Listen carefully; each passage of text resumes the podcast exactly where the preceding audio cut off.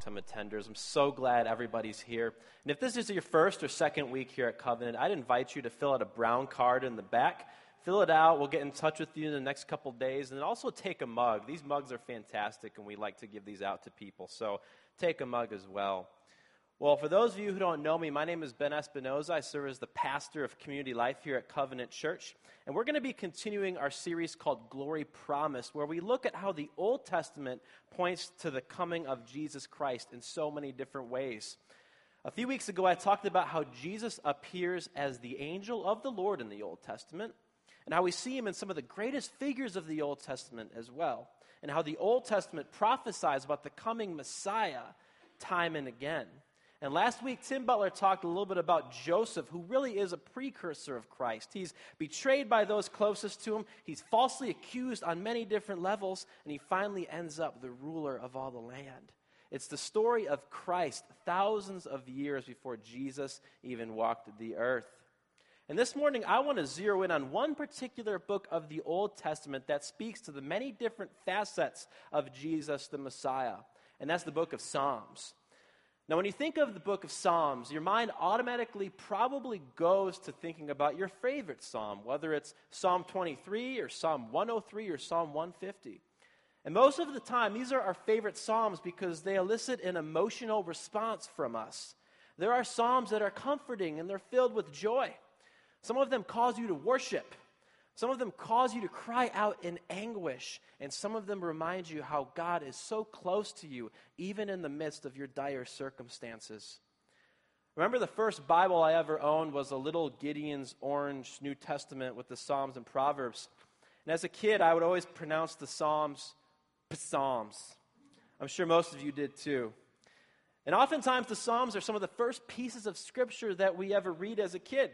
And perhaps it's one of the most quoted books of the Bible. I mean, everybody here probably knows the 23rd Psalm. Let's be real. And while we're tempted to relegate the Psalms to the category of emotional comfort in God, it's also important to recognize that the Psalms are vividly theological. They illuminate the character of God in vivid ways. They remind us that God is faithful. They remind us that God has a plan for our lives. They remind us that our God is a God of power and of majesty. And they remind us of just how broken we are, but how much God loves us and forgives us still. And perhaps nowhere in the Old Testament do you see Christ magnified and glorified as he is in the Psalms. He even says so. He said to them on the road to Emmaus, these two disciples who he has an exchange with, he says, This is what I told you while I was still with you. Everything must be fulfilled that is written about me in the law of Moses, the prophets, and the Psalms. In fact, if you were to look at the books that Jesus quotes the most in the gospel accounts, it's the Psalms. And if you look at the most quoted book in the entire New Testament from the Old Testament, it's the Psalms. So, what I want to do this morning is just take a little bit of a a plane ride over the Psalms and how they point to Jesus Christ before finally landing on one particular psalm that receives the most attention from the New Testament. But before we do, let's pray. Dear Heavenly Father, we thank you for this time that we can come together and open your word. I pray that you'll open our eyes and our hearts and our minds to the different truths that you want us to learn this morning, Lord. Help us to magnify and glorify Jesus Christ alone this morning. We pray this in Christ's name. Amen. So, before I dig into these messianic Psalms, I want to give a little bit of history about the book. The Psalms were written throughout the entire period of the Old Testament, from the time of Moses till the period after the exile. 72 of them were written by King David, while others were written by Solomon and by more obscure dudes like Asaph and Heman and the sons of Korah. And some of the psalms may have been used in temple worship. You see, to the choir master at the begin of, beginning of some of the psalms. Some are laments. Some of them are individual laments, and some of them are corporate laments, expressions of sadness. Some of them are psalms of thanksgiving. Others are hymns or songs of praise. And some of the Psalms are referred to as the wisdom Psalms because they focus on the wisdom that comes from the Word of God, like Psalm 1 and Psalm 119. Some Psalms, such as Psalm 69 and Psalm 109, are referred to as the imprecatory psalms, in which the substance of the psalm is a prayer against the psalmist's enemies. So the psalmist can get a little whiny sometimes, as you guys know, and he sometimes gets a little violent, right? So you have a bunch of different types of psalms, and they're used for very different purposes for worship, for lament, for prayer, for justice, and for comfort. But then you have a special kind of psalm that weaves its way all throughout the book, and it's called the Messianic Psalms. And they're called that because they point to the coming Messiah. And the one thing you have to keep in mind when you read through these Psalms, and we're going to observe a few in a bit, is that many of them have a direct connection to the circumstances that were happening while the Psalm was being written. But they speak to future events as well. You'll see what I mean in a couple minutes. So let's go through a couple of messianic Psalms. First one I want to look at is Psalm 2. Uh, this is one of my favorite Psalms, uh, but for sentimental reasons more than anything else. When I was 16, I went to a Christian camp, and the theme of the, the camp, the conference, was Christian leadership. So we went to all different kinds of seminars and workshops in between swimming and breaking into the cafeteria and getting ice cream when we weren't supposed to. I was a rebel. My friend Craig and I went to this seminar on leading worship one time, and there were like five of us in there, a couple dudes, and then there was one, one quiet girl in the corner. We didn't really think anything of it. And the professor there, the, the camp counselor dude, he began by introducing himself to us. And he asked one of us to volunteer to read Psalm 2. So, like a good little boy, I opened up my book and I'm just like, oh, I'm going to find it. But before I could find it, this quiet girl in the corner, I hear her take this really loud breath, like, and then she begins to recite the whole psalm in King James. It went like this She's like, Why doth the heathens rage and the peoples imagine a vain thing? And she kept reading the psalm that way for like a minute or two. So we called her Psalm 2 girl after that.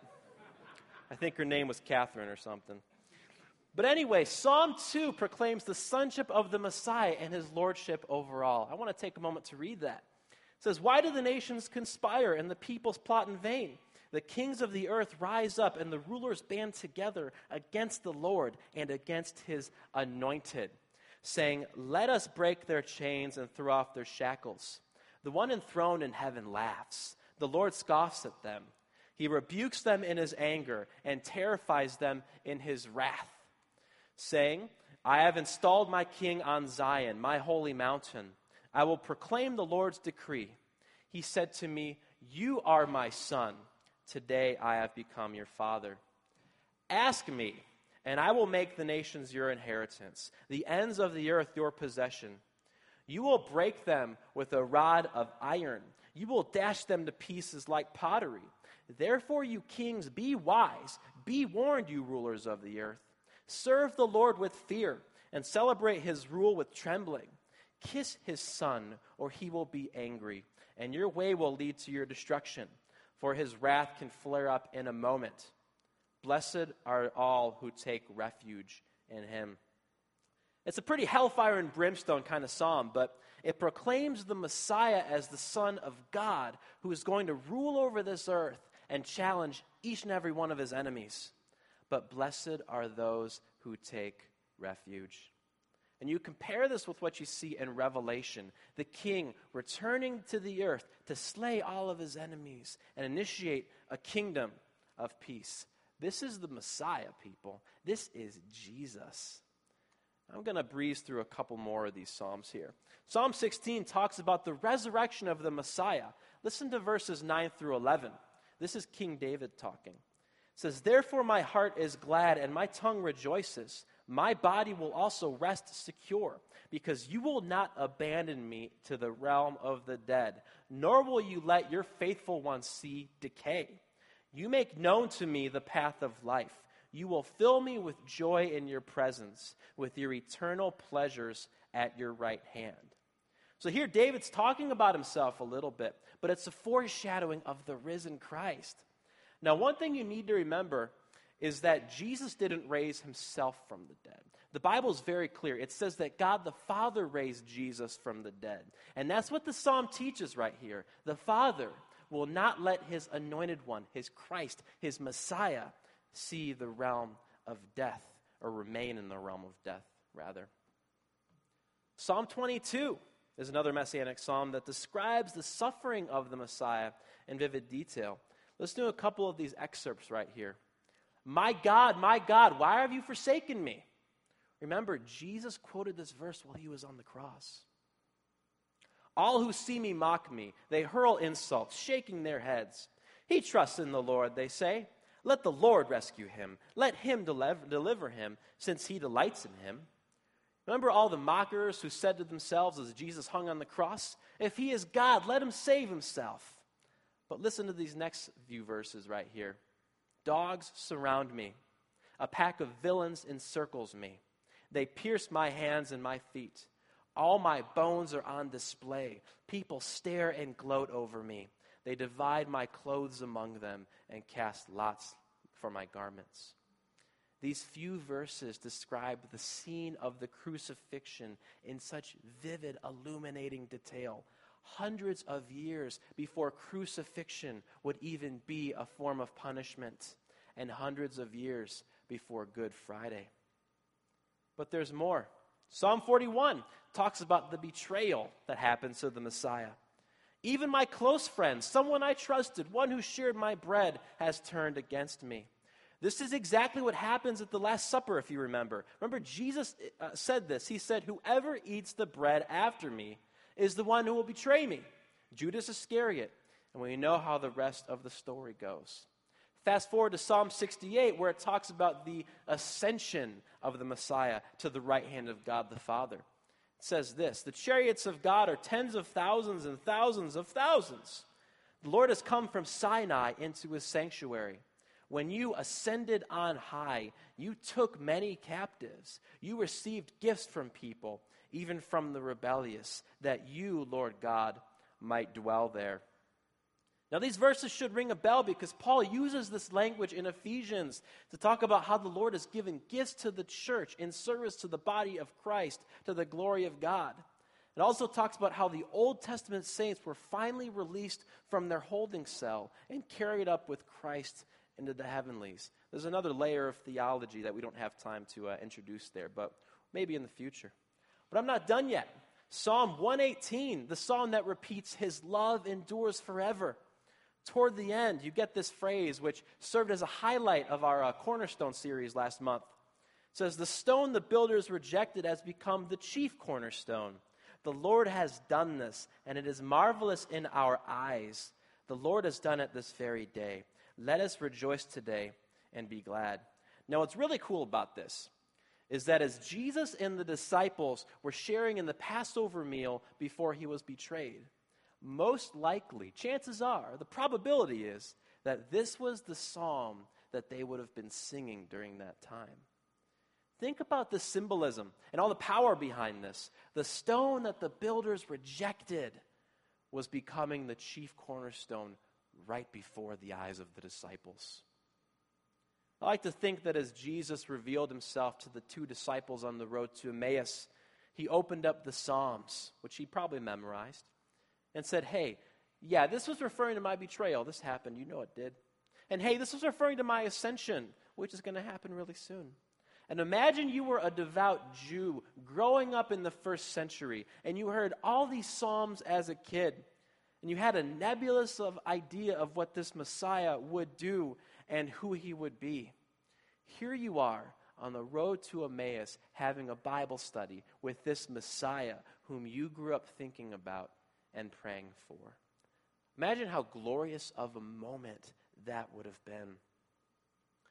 But there's one psalm I want to dig into a little further, and it's Psalm 110, uh, which talks about the exaltation of the Messiah. In fact, Psalm 110 is the most quoted passage of Old Testament scripture in the entire New Testament because it shows so many aspects of who Christ is. Check it out. The Lord says to my Lord, Sit at my right hand until I make your enemies a footstool for your feet. That verse right here, see it? That verse right there, verse 1, is the most quoted Old Testament verse in the entire New Testament. Peter uses this verse to describe the Messiah's power in Acts chapter 2. And the author of Hebrews uses it all throughout the book to describe the power and the majesty of Jesus Christ. But my favorite use of this verse comes from the lips of Jesus himself when he's laying the theological smackdown on those Pharisees. Check it out, Matthew 22. It says, While the Pharisees were gathered together, Jesus asked them, What do you think about the Messiah? Whose son is he? Well, the son of David, they replied. He said to them, How is it then that David, speaking by the Spirit, calls him Lord? For he says, The Lord said to my Lord, Sit at my right hand until I put your enemies under your feet. If then David calls him Lord, how can he be his son? This is my favorite part. No one could say a word in reply. And from that day, no one dared to ask him any more questions. So Jesus says, Look, your theology is whack, bro. Because the Messiah is the Son of God, and the Son of God is me. But let's read on, uh, uh, let's read this psalm because it's amazing. It says, The Lord will extend your mighty scepter from Zion, saying, Rule in the midst of your enemies. Your troops will be willing on your day of battle, arrayed in holy splendor. Your young men will come to you like dew from the morning's, um, from the morning's womb. Are you there? Good. The Lord has sworn and will not change his mind. You are a priest forever in the order of Melchizedek. The Lord is at your right hand. He will crush kings on the day of his wrath. He will judge the nations, heaping up the dead and crushing the rulers of the whole earth. He will drink from a brook along the way and so his head will be lifted high. So, the idea that you get from the psalm is that the Lord's Messiah is going to be one bad dude. I mean, bad in a good way. He's going to command an army that will take down all the powers of this earth.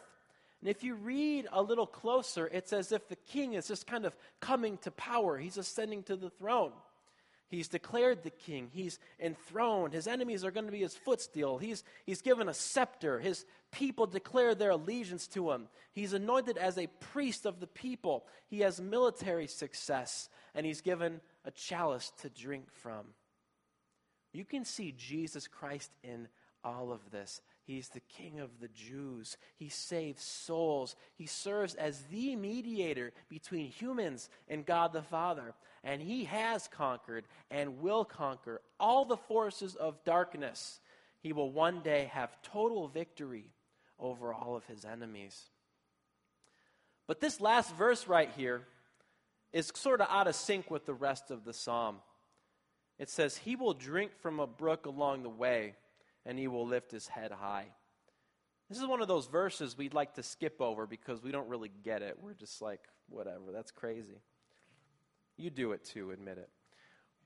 And what some commentators will say is that this verse represents what the ancient kings did after a great military victory. They would take their chalice, dip it into the river, and take a drink as if they've just done this great had this great military success and they want to be refreshed and rejuvenated.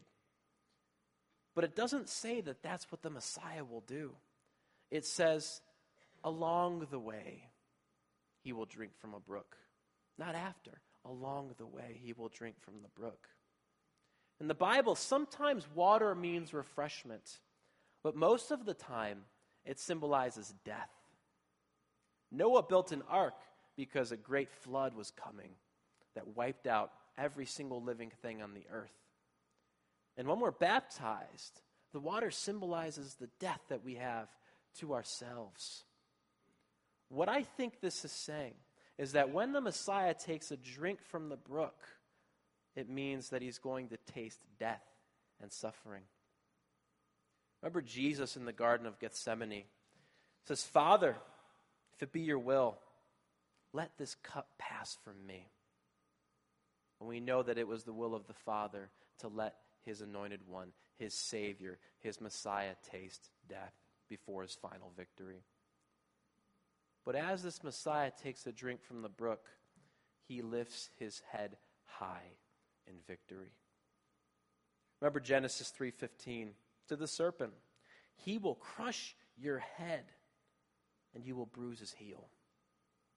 Messiah's death will be the death blow to death itself. and the Messiah will be exalted above all. Check out Philippians chapter 2. And being found in appearance as a man, Jesus Christ humbled himself by becoming obedient unto death, even death on a cross. Therefore, God exalted him to the highest place and gave him the name that is above every name, that at the name of Jesus every knee should bow on heaven and on earth and under the earth, and every tongue acknowledge that Jesus Christ is Lord to, to the glory of God the Father. He will take a drink from the brook along the way, and he will lift his head high. We serve a king who has humbly come to be our Savior. He came without fanfare and without recognition. He was born in a stable to parents who had no clue what they were doing. And yet, this is the plan that God had all along. And it's the plan that we see unfolding today. When we see death, and when we see war, and when we see terrorism plaguing our earth, we can rest in the hope that the Lord has said to my Lord, Sit at my right hand until I make your enemies your footstool. Remember, all of this was written hundreds and hundreds of years before the time of Christ. And yet, the Psalms point directly to Jesus. They tell you all about what the Messiah will do in the future. And all of these things find their fulfillment in Jesus Christ. The incarnation, the betrayal, his death, his resurrection, and his final exaltation as Lord and King above all. It's in the Psalms, and it's made complete in the Gospels. Maybe you're here today and you don't know what to do with just this Jesus character. Maybe you're thinking he's a great teacher, a great religious figure. But I challenge you do a little bit of digging in the book of Psalms and compare them with what you see in the Gospels. I think you'll be amazed at how the two line up regarding the character and nature of Jesus Christ. And one thing we need to remember as we move forward into this Advent season is that glory is promised. It has been promised in the Old Testament, Psalms, Proverbs, Moses, everything. And glory will be revealed. For thousands of years, the Lord concealed the plan of the Messiah while dropping little hints, little crumbs to the Israelites, just enough to keep them hoping.